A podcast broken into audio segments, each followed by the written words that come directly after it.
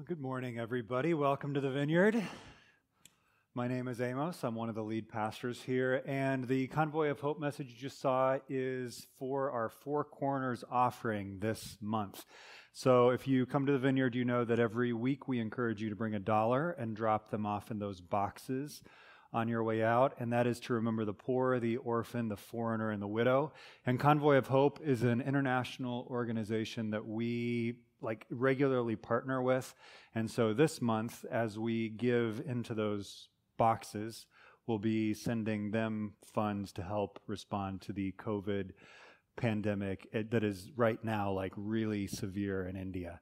And I know, uh, well, I mean, we have some people who are from India in our family, or in our church family, and they're just, it's, it's really bad over there. So we want to help them out as much as we can.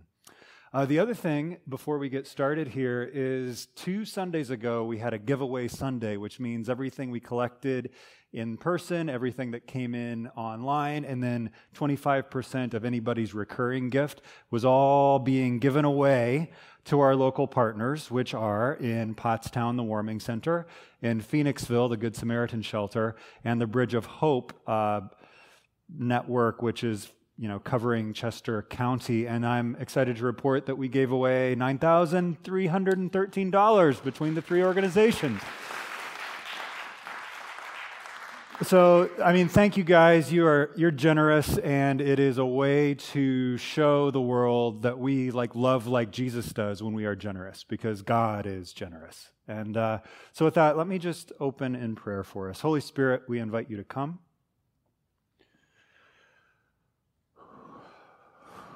We ask that you would meet us today as we bring in uh, ourselves in all of the extremes of our like being and of our emotions, whether it's a place of joy or a place of pain that we come today. We ask that you would meet us and that you would heal us and that you would strengthen us and that you would fill us with joy and with peace and with gratitude. So, Jesus, we love you and we ask, Holy Spirit, that you would be our teacher today. Amen. So I was at the chiropractor this week and I was just having some like small talk conversation with the receptionist and I, I bring up the book of Leviticus. That wasn't that wasn't the joke. What's so funny? Uh, I was talking about Leviticus to the receptionist. Oh, it was Leslie, by the way, if you know her. She goes to our church. Anyway, um, she says, Oh, I used to listen to the book of Leviticus on audio tape uh, before I went to bed uh, many years ago because it would help put me to sleep. Uh, so here we are in part three of our study of Leviticus. I think after today we'll be about halfway done. And last week we got through chapter one, verse one. Today we're going to get all the way through chapter 7. So if you have your Bibles, I'm like, I'm on a mission. I don't know if you noticed. I'm on a mission to get you to bring your paper Bibles. And I, I have four Bibles like this. These are NLT Bibles. Oh, now only three on those back little rampy, rampy cart things uh, where the giving. Oh, no, no more Bibles over there. Two over there. Um, I'll put page numbers up that reference these Bibles, but if you have any other Bible, it'll be close. And you know, I like these better than phones because, man, there's something about being human and touching like physical pages because we are created to be embodied, not just cyber. And I'm not judging you if you're opening up your phone right now. Just, just don't, don't go to Wikipedia, okay? Unless you're looking up Leviticus, then I suppose that'd be all right. But anyway, uh, Leviticus chapter 1, verse 1. As you turn there, remember from last week that Leviticus is not simply uh, a book that like came down from heaven and the people of God were asked to follow. It was part of a story. Of course, it's part of the big story of the Bible that has a climax with Jesus, which we will, of course, talk about today but it's part of the smaller story of God rescuing his people from slavery. So you have a group of people who all they knew were, was slavery. They were under the reign of Pharaoh. They lived the, like the life that Pharaoh had for them, which was like they were treated as means to an end. They were property. They were owned. They didn't have value in and of themselves. And, and now they're out of Egypt in the wilderness, living free. But God is giving them not a set of rules that's a new kind of slavery, but a set of boundaries and guidelines and a way to order their worship so that they stay free. And what you find in this book that is essentially a priestly manual, you find not just how to relate to God, not just how to show up to temple or show up to church, but how to relate to each other, how to relate to the environment, uh, like the earth, the, like the planet that we live on, how to relate to people who are not part of your tribe. So, like that command to care for the orphan, the widow, the foreigner, and the poor comes to us from this book in Leviticus. And we're reminded of that in chapter 1, verse 1, where it says, The Lord called to Moses from the tabernacle and said to him, Give the following instructions to the people of Israel. We're already farther than we were last week. When you present an animal as an offering, if you have your own Bible, just underline that. I know you maybe don't have pens. We'll put pens back in the chairs one of these days. Present an animal as an offering to the Lord. You may take it from your herd of cattle or your flock of sheep and goats. If the animal you present as a burnt offering is from the herd, it must be a male with no defects. Bring it to the entrance of the tabernacle. Now, the rest of chapter 1 goes into some, well, very unique details about how this offering goes, right down to how to where to put the kidneys and where to put the fat and where to put the entrails. And I'm not going to read it because, uh, I mean, it's gross. But this is the first of five offerings, five types of sacrifices that show up in the first seven chapters of Leviticus. So if you have your Bibles, you'll see that in chapter two, it's all about the grain offering. In chapter 3, it's all about the peace offering, sometimes called the fellowship offering, in Hebrew, the shalamim. Chapter 4 is about the sin offering. Chapter 6 moves on to the guilt offering. Actually, the guilt offering starts in the middle of chapter 5. Chapter 6 continues with the guilt offering, and then there's like an appendix. It goes, chapter 6 and 7 go back to the previous offerings and just add a little more nuance and detail. And you might be thinking, well, that's strange. Why didn't they just follow a logical order? Well, one of the things to remember is that the book of Leviticus was part of an oral tradition. And so, just like we have songs that go verse 1, verse 2, chorus, bridge, and there's a lot of repetition you'll see as you read through the book of Leviticus, like painfully detailed repetition. Didn't you just say this? But it's because in the oral tradition, to help commit these passages to memory, there's a lot of repetition, and then you would get through a list, and then you would go back to the beginning and go through it with some more detail. It helped pass on uh, the, the teaching, which, again, for the people of Israel was like at, at the very center of their theology and at the very center of their practice. Jesus, of course, comes for the for people who follow him, and he replaces the Torah or the, the word, uh, the law, as the center of our faith and as the center point of our theology. But if you look at these five, you can basically group them into the first group of three, right? The burnt offering, the grain offering, and the peace offering. And the second two, right? The guilt offering and the sin offering. You might be thinking, what's the difference between sin and guilt? Well, we'll get there. But one of the things that is important to understand if you want to like take from the details of Leviticus and get to the principles and apply them to today is that the first three are actually voluntary. The first three are not prescribed for everyone to do. The first three are when you feel something in your heart, it's a way to express what's, what's inside. And some of these details come from later on in the book, but for instance, the burnt offering is actually about gratitude. And you find the ideas of joy and peace coming through in the grain and in the fellowship offering. In fact, uh, that word shalomim, remember that? For fellowship or peace sounds a lot like the word shalamin, shalom, shal- shalamin, shalom. Some of you know that the word in Hebrew for peace is shalom. And shalom, peace, is not just freedom from war, it's like the idea of harmony and wholeness and being full and deeply connected to other people and to God. So the, the first three are voluntary and ways to express these feelings of gratitude, joy, peace, and love. Why, why might these three be voluntary? Well, remember, these people are being led out of slavery where they didn't get to decide what they wanted to do when they wanted to do it. And so when Leviticus leads into these are free offerings that you can make out of your free will, it's actually it's purposeful.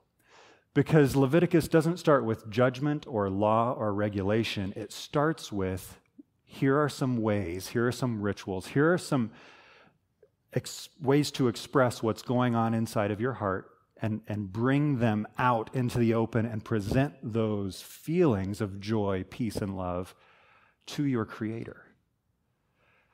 We have things sort of like this in our world. You think of Thanksgiving, you think of, well, basically Thanksgiving. Maybe Christmas, there's a little bit of gratitude, like in the sense that you say thank you for the gifts that you buy and receive. But but the idea that building in these rituals and building in these habits are not just ways to express, but ways to like uh, reciprocally like build in to your heart peace and love and joy. And so it's not just that when you do them you feel these things, but when you do them you you reinforce the posture of your heart. And so if you really want to be free, you want to have more peace and love and joy in your life. Am I right about that?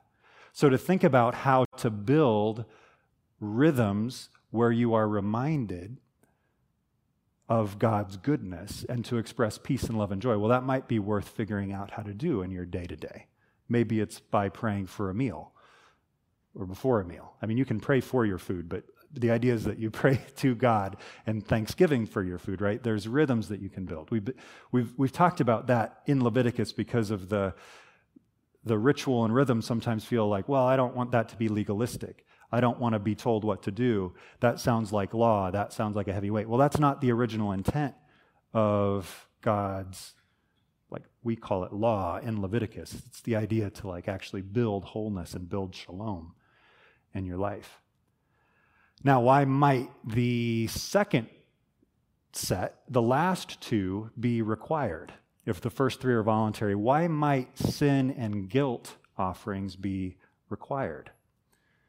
Well, I have a theory, and I have a theory because I know a little something about humans. What do you think? Well, we all do it, first of all. That's the first part. And the second of our uh, second part is we don't like to admit it, do we? Like if I do something wrong, I usually have a justification and a rationale to get myself off the hook. And so instead of going and making it right with the person, I'll just be like, well, it was no big deal anyway.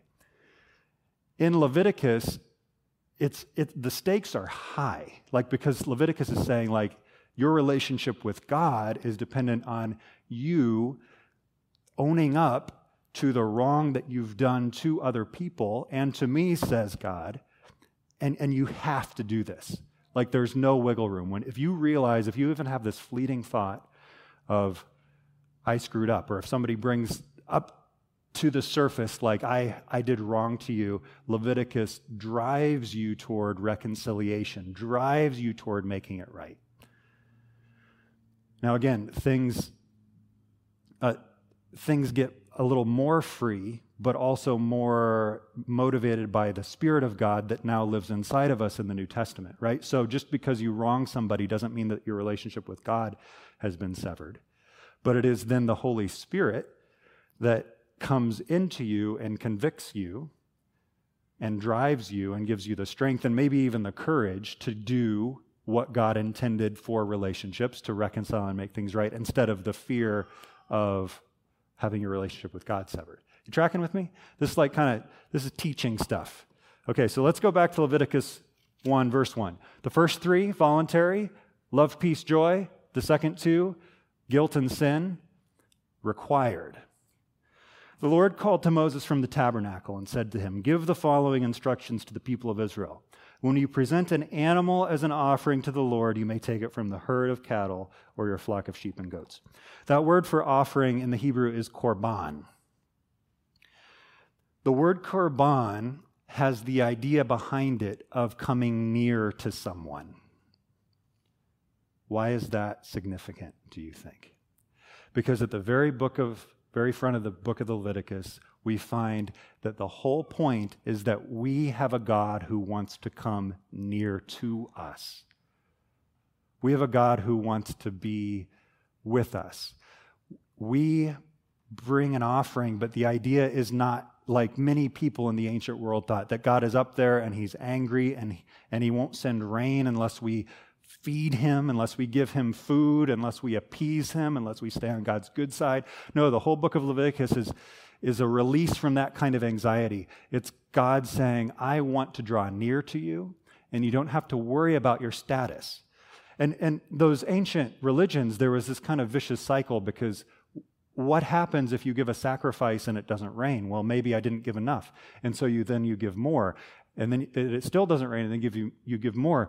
And eventually, well, what's the most valuable thing you can think of? It's your firstborn son. And so, what you find in the ancient world, in these pagan religions, is you have people sacrificing their firstborn son in order to appease the little g gods. And what you find in the Bible over and over again is God says, do not do that. That is not what I want. That is not the kind of God that I am. You'll find it in the Torah, in the first five books of the Bible, like when, when the Torah mentions child sacrifice, it is one of the harshest criticisms to his people. Do not do this. I am not that kind of God. And so when you bring your korban, the idea is when you, when you sacrifice, you're actually coming to meet a God that desires relationship with you. And we'll just, we'll kind of, we'll trek through these chapters. There's a couple of things that I want to take away before wrapping up. But one of the things you'll find in chapter one is at the beginning it mentioned a herd and a flock, right? So a herd of cattle and a flock of sheep or goats. If you jump down to, say, though, verse 14, you find that you can also present a bird. And so from the very beginning, you have the idea of, well, some of you, to draw near to God, can afford a bull. But the bull on this list is the most valuable and the most expensive. Not everybody has bulls. If you, if you want to draw near to God and you don't have a bull, though, you can bring a goat or a sheep. And even if you don't have a goat and a sheep, you can find a bird.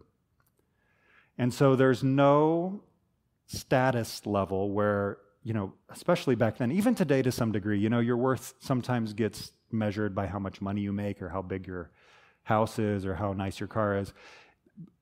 Even more so back then, because the idea of wealth was connected to the idea of like your good standing with the gods. Here, God is saying, you know what? There's no tier. Everybody has an even playing field. You're rich, you're poor. You think you might be blessed because, you know, you're in good standing with me. Well, that doesn't mean that you get any closer to me than the person who has less money. Everybody can have access to my presence.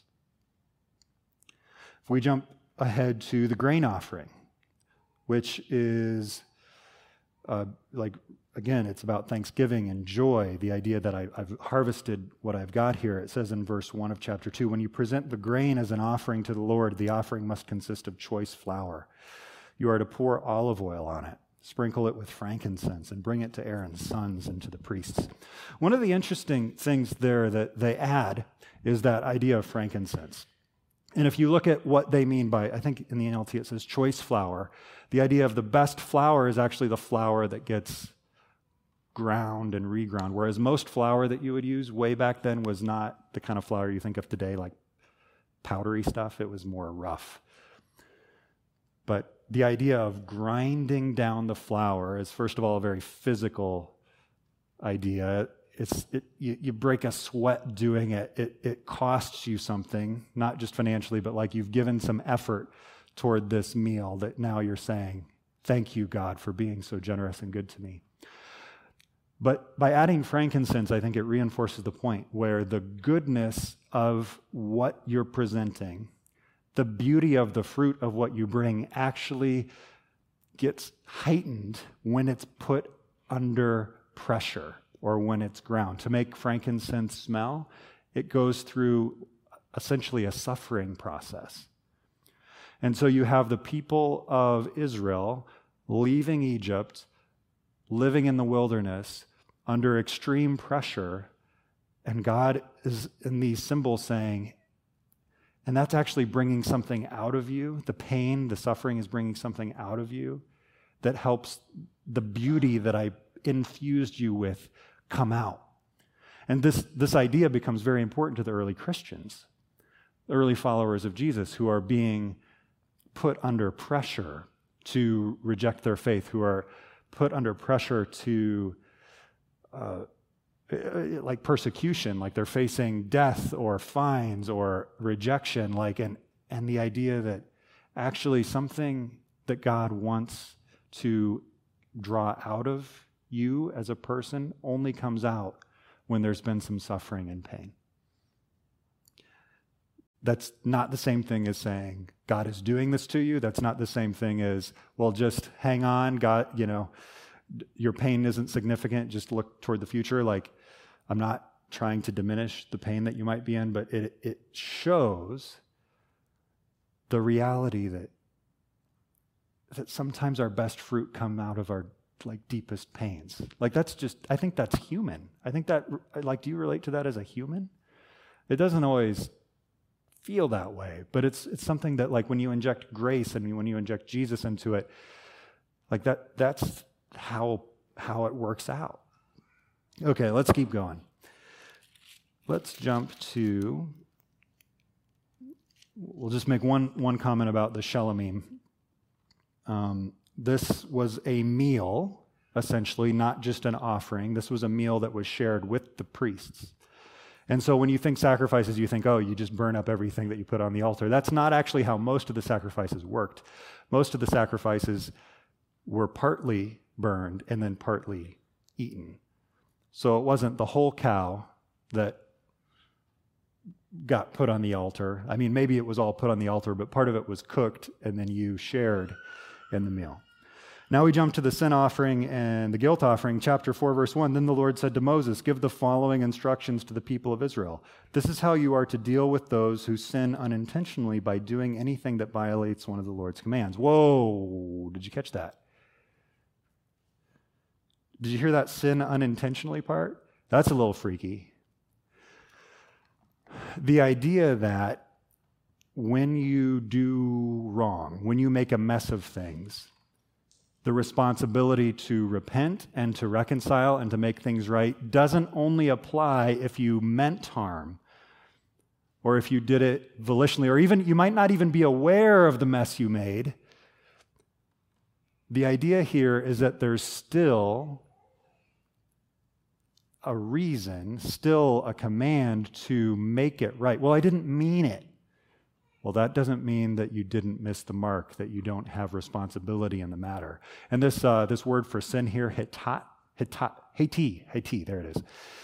Hitat is related word. Uh, the metaphor behind sin is like the idea of an archer pulling back the bow, letting the arrow go, and you've just, you kind of missed the bullseye by a bit. And so the metaphor is like, you just, you missed it. You maybe were aimed in the right direction. You just, what God intended, the way that relationships should work, the way that marriages should work, the way that father daughter relationships should work, mother son relationships should work. Like there's just, there's a design, and uh, you messed up. But that's not the end of the story. There's, there's ways here to especially in the idea of the sin offering to be purified, to be uh, to make things right. As you keep reading, though, another like, whoa, hiya, in verse 13 of chapter 4, where it says, If the Israelite community sins by violating one of the Lord's commands, but the people don't realize it, they are still guilty. Not just when an Israelite sins, if the Israelite community, the, the group sins, and they don't realize that they are still guilty. When they become aware of their sin, the people must bring a young bull as an offering for their sins and present it before the tabernacle. Can you imagine? Can you imagine? Okay, like our, we, we live in an amazing country, but we got problems too. What if all the politicians in Washington, in a like routine, predictable basis, came together and said, you know what? We have screwed it up. That, was that a joke? Weekly, perhaps. We have screwed it up. We didn't realize it, but we made a mess of things. Like that, that you can't even imagine. Like, would they put that on CNN or Fox News? I'm not sure. But it would, I mean, it would just never happen. The idea of like, we, we all have responsibility. We didn't even know that we were making a mess of things. We thought this was a good law. It turned out to make a mess. We, we screwed up. And there's something sacrificial, and it's going to cost us something. We're going to bring something of value, and we're going to offer this sacrifice. We're going to make a collective sacrifice before God to say, we take ownership of the mess we've made. That, that doesn't happen because it's always your fault. No, it's your fault. No, it's your fault. No, it's your fault. What if it's our fault? What would it look like, even as a church, to sing a song, like sometimes we do, Lord, have mercy on us? We have made a mess. Maybe the church. What would it look like in your prayer life to say, God, I'm pretty upset with the church right now, or my church, or that church, but we repent. to not say, well, it's their fault. It's the Republicans' fault. It's the Democrats' fault. It's mom's fault. It's dad's fault. Like maybe I am also off here. Maybe I am part of the problem. I mean, that is radical. Why is this commanded and not an option? Because nobody wants to do that. Nobody wants to take responsibility for their part of the problem. I mean, you think this is an old book that doesn't have any relevance for today? Like, what if we did this? What if we did this in our marriages? What if we did this in our families? You know what? Yes, we screwed up. You'll, uh, you'll notice this. Watch the press conferences, NBA playoffs right now, right? When we win, we win. but if the Sixers lose the next series, they lost. We won, they lost. Here, Leviticus is saying, no, like you celebrate together and you take the fall together, you take the blame together. Okay, got it? This is like, I mean, I think this is pretty relevant stuff. I mean, maybe the sacrificing of bulls and the arranging of kidneys doesn't apply, but the principles, if, you t- if you push this up into the principles and bring it back into real life, like this is, you could work on this. Not because, again, you're earning God's favor, but because God has a design for how you live and how you get along in community. Okay, what else might be interesting? The guilt offering, let's jump up all the way to chapter 6. This is the guilt offerings are a little different because the guilt offering, the word, the metaphor is that there's been a debt, and so now you're going to repay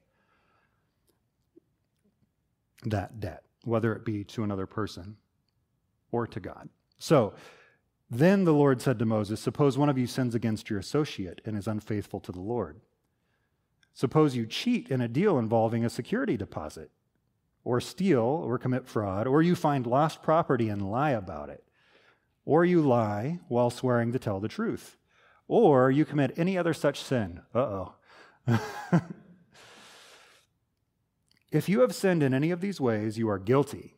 You must give back whatever you stole, or the money you took by extortion, or the security deposit, or the lost property you found, or anything obtained by swearing falsely you must make restitution by paying the full price plus an additional 20% to the person you have harmed.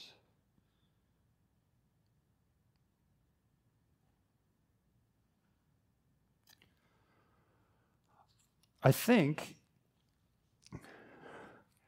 I mean, this is this is an interesting idea. Again, this would uh, this would revolutionize Judge Judy's show for one. like when you realize I'm in the wrong here and I'm going to pay you back. And not just what I took, but like another 20% kind of to make up for the trouble. Uh, and moreover, like this is not just something between you and me, but this is something between uh, like me and God. Like I've, I've actually broken something that he created. Like if he's the creator and we're the creation, then then when we mess up his his beloved creation, his son, like do wrong to sons and daughters of his, like we've also kind of messed up our relationship with God. I mean, if you have kids, you understand this, right? Like if somebody mistreats your kids, like you feel that. But one of the one of the interesting things as we go through this passage is it also brings up the idea of if you see someone doing something and say they're in the right, and then that goes to court and you don't speak up, that's another example of where you've like really missed the mark. Like you have like evidence to say no this person is in the right, but you you don't you don't bring that up. And I, I, not a lot of us get pulled into court very often. But I think about how differently or how frequently the judicial system comes into play between you and another person, between me and another person when it comes to judgment and gossip and speaking badly about people behind their backs. What if, when we hear gossip, we thought about the book of Leviticus and said, actually, you know what's being stolen here is somebody's honor. And you know what's being, uh, if you think of it like a, like graffiti or uh, when you put graffiti on a wall, what is that called again? It's uh, vandalism. Thank you. What if, what if when you hear gossip, it's like vandalism against somebody's character? And what if you don't speak up? Can you walk away from that conversation saying, I missed the mark, and next time I'm going to try to hit the target, and not only defend that person's honor and character, but or if, I, if, I've, if I'm the one, for instance, if I'm the one who like catches myself gossiping, I'm not just going to like stop doing it, but I'm going to go that extra 20% and do what I can to rebuild it. And if I find out, like, or if I realize, like, I was just like a jerk and I said some things that were unkind about Eddie, like maybe I, maybe I apologize to Eddie. Well, that would be scary, wouldn't it? But maybe I also go around and say, you know, like Eddie's actually a pretty cool guy. I like Eddie. Um, I was wrong. Like, what, what would not just breaking even when you gossip look like, but going that extra 20%? Could it be that that is the kind of life that God wants us to live? Even though you know, in Jesus, we don't have to do the sacrifices. Like, would that cost you something? Would that feel like sacrifice? Would that take courage? Is that the kind of person you want to be? Like, I don't want to be the kind of person that gossips. I want to be the kind of person that stands up for other people. I want to stop gossip in its tracks. Not by you know, hitting the person who's gossiping with a stick, but just maybe by saying, you know, like, I know Eddie. Sorry, Eddie. Like, I mean, that doesn't seem like him, but I, if you got a, if, if you got an issue with Eddie, maybe talk to Eddie. Uh, I mean, I, I, re- I think Eddie's a great guy. That's not my experience of Eddie. Like, I mean, you might not like the beer that he brews, but I don't, you know. But, but I, I like it. and, and, and I don't know what beer has to do with you, liking him or not. Anyway, sometimes I get myself off track. Okay. Burnt offering, grain offering, peace offering, sin offering, guilt offering. The first three are voluntary, the last two are required. And the priests would actually go down the line and perform all these offerings in order. And at the end, the priest would say, It is finished. So you can imagine the priest doing the burnt offering sacrifices and then uh, the grain offering sacrifices and then the fellowship offering sacrifices, then the sin and the guilt. And then the priest stands up and says, It is finished. And if you know your Bible at all, you know that that's significant because Jesus, before he takes his final breath, cries out in a loud voice, It is finished. Do you think Leviticus might add some depth to what Jesus says on the cross before he breathes his final breath. It is finished. Not only have what I come to do, not only is my life now being poured out, but the whole system that you've had to try to keep your relationship with God secure, the system of sacrificing animals, it is finished. I have fulfilled it. I am now the sacrifice. And so, whether it's thanksgiving or joy or peace, don't go to the altar. Come to me. If it's guilt, if it's shame, if it's sin, don't go to the altar. That's finished. Come to me. One final thing, and this will lead us into communion. And so if you didn't grab one of those cups, uh, now would be a good time. Whoops. Man, that felt almost sacrilegious. Sorry. I suddenly was like, where's my communion cup? Oh, there it is. One final thing. The, the metaphor behind the sacrifice, I think, is worth paying attention to. and I mentioned this before because in other religions, at the time, there was a belief that the gods were hungry. Like you and me, they needed to be fed. And, and like humans, if gods are hungry, they are angry. Uh, and so you want to keep, keep the gods fed. But that, uh, that's not what's happening in the sacrificial system. If you have your Bibles, you can turn quickly to Psalm 50. If you don't want to go there, that's fine. I will just read it to you. Something significant, though, Psalm 50, verse 9, but I do not need, says the Lord, I do not need the bulls of your barns or the goats from your pens, for all the animals of the forest are mine, and I own the cattle on a thousand hills. I know every bird on the mountain, and all the animals uh, of the field are mine. If I were hungry, I wouldn't even tell you, for all the world is mine and everything in it. Do I eat the meat of bulls? Do I drink the blood of goats? So why do you sacrifice? Well, maybe the sacrifices were like effective in the cleansing of sin. Maybe maybe like the animal dies in my place and so I don't have to pay for this and the animal pays for it. The problem is now if you go to Hebrews 10, Hebrews is kind of a hard book to find because it's almost at the end and it's uh, it's after all the other like the letters of Paul, but before James and First and Second Peter. Hebrews chapter 10. Remember, this is the same God inspiring the, the writers to give insight into what was written before.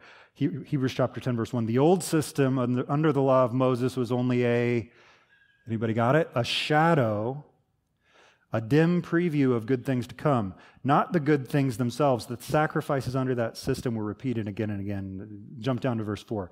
For it is not possible for the blood of bulls and goats to take away sins.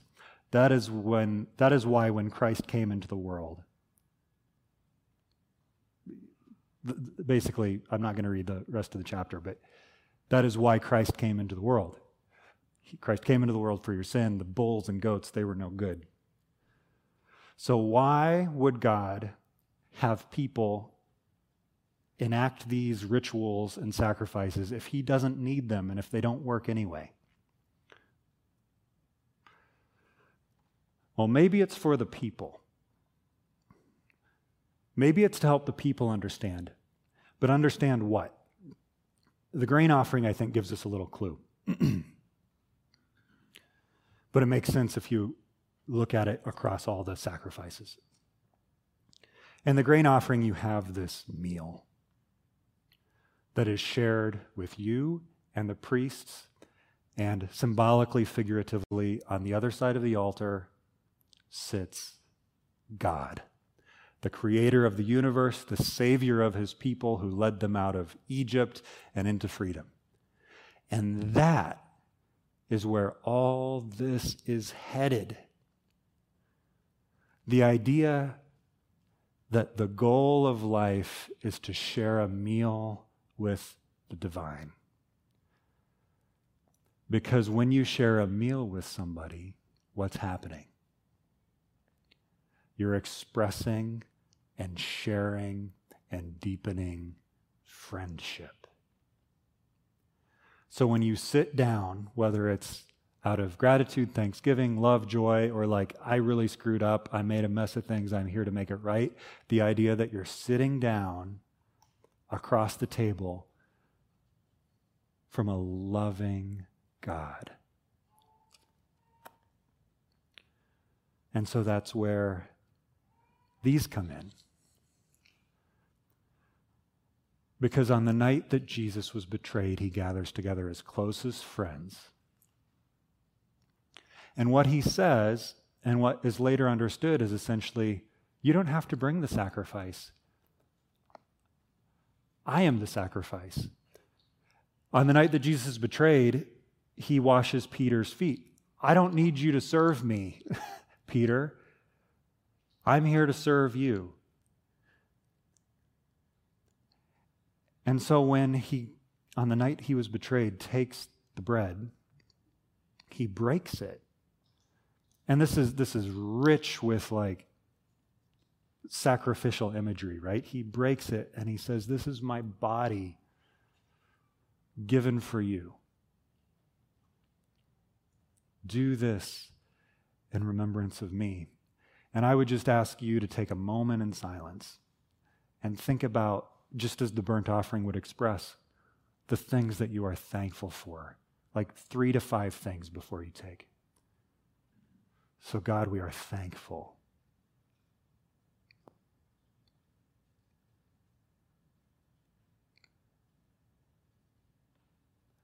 Just as you give thanks for the bread, we give thanks to you. And so we take, we eat, we remember, and we believe.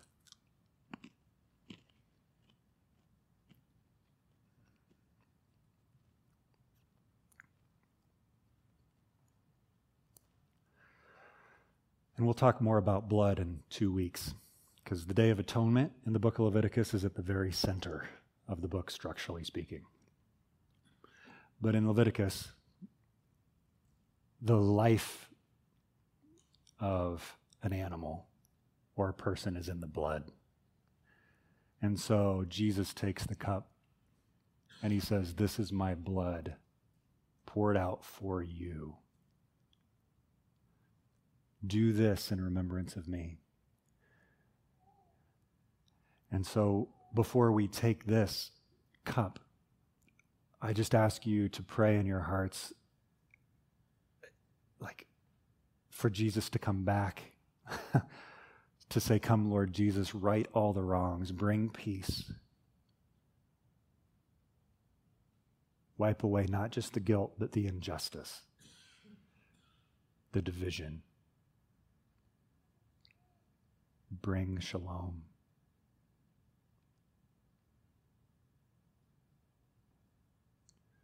Bring shalom to our families and to our nation and to our churches.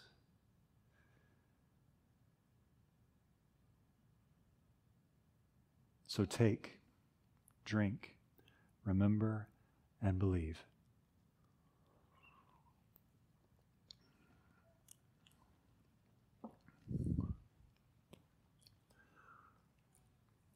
The worship team is coming up. One of the things I never noticed before is after Jesus has his meal, before he goes to Gethsemane, the garden where he prays his heart out, you know what the, him and his disciples do? I just I read this last night. They sing a hymn. And so I invite you to stand now and to use your voices to like sing to Jesus. Knowing that like he's not just on the other side of the screen. I mean, like I'm using the table metaphor, okay? Like that Jesus is present here because he says to us, if you put your faith in me, I live in your heart. And so I invite the Spirit to come now again. Please stand. Come, Holy Spirit.